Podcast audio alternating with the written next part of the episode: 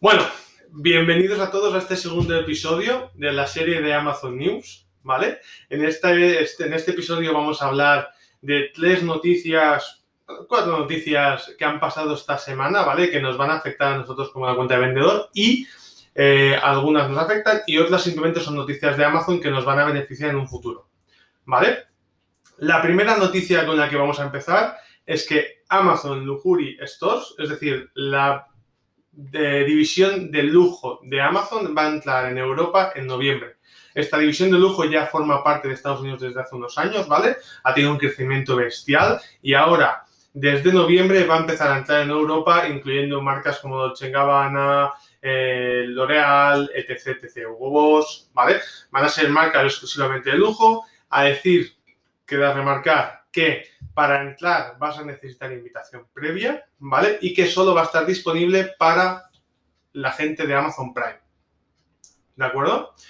En unión a esta noticia, una nueva noticia de Amazon es que Amazon desemboca en Egipto. A nosotros de momento no nos va a afectar.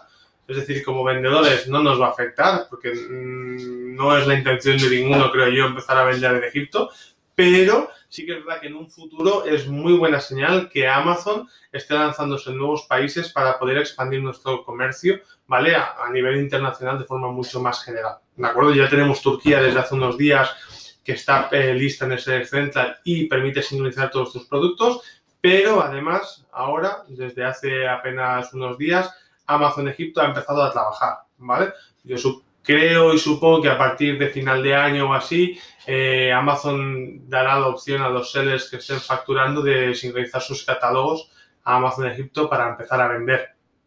¿Vale? En siguiente noticia con la que vamos a hablar es, no sé si os habéis fijado, pero en la última semana eh, hay muchos de los envíos con los que estamos, de los envíos de los productos que estamos vendiendo, que no se envían, ¿vale? Que quedan como pendientes.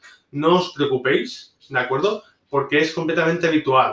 Amazon ha tenido serios daños a causa de la última Dana. La Dana es la, el episodio de, de, tormentas que hubo en España a final de la semana pasada, ¿vale? A principios de finales de agosto o principios de septiembre. Varios de sus almacenes han, han quedado dañados por las inclemencias meteorológicas y es por eso que varios de los envíos o la gran mayoría de envíos eh, a nivel nacional están sufriendo retrasos, ¿vale? Pero se prevé en un plazo de una semana, 15 días como máximo, ¿de acuerdo? Amazon ya normalice todo y, eh, bueno, pues vuelva a toda la normalidad y empecemos a ocuparlo sin más complicaciones, ¿vale?